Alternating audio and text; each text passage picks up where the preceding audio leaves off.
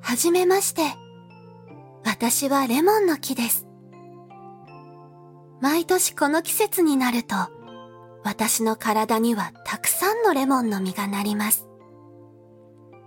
そのたくさんなる実の中に、毎年一つだけ七色に輝く実がつきます。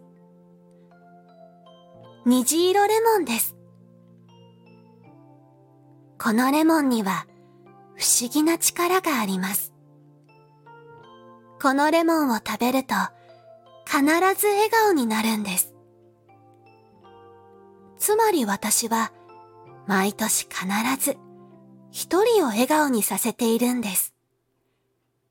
すごいでしょ？今年もたくさんの実がなり、もちろん虹色レモンも一つなりました。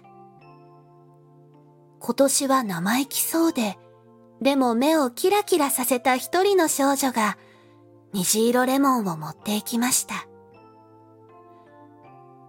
はあ、また今年も一人、笑顔のものが増えたな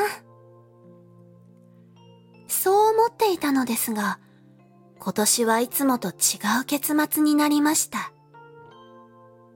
結論から言うと、その少女は虹色レモンを食べませんでした。少女は虹色レモンは友人に譲り渡してしまったのだそうです。なんてもったいない。食べれば君は笑顔になれたのに。そう話す私に少女は言いました。レモンをあげたお友達はとっても喜んでくれたわ。私、あのお友達があんなキラキラした笑い方をするなんて知らなかった。虹色レモンのおかげだよ。どうもありがとう。その少女は満面の笑みで、そう私に話してくれました。この時私は、一つの虹色レモンが二つの笑顔を作る可能性を知りました。少女が去って、ふと私が顔を上げると、その一部始終を近くで見ている男の子がいました。その男の子も満面の笑みでした。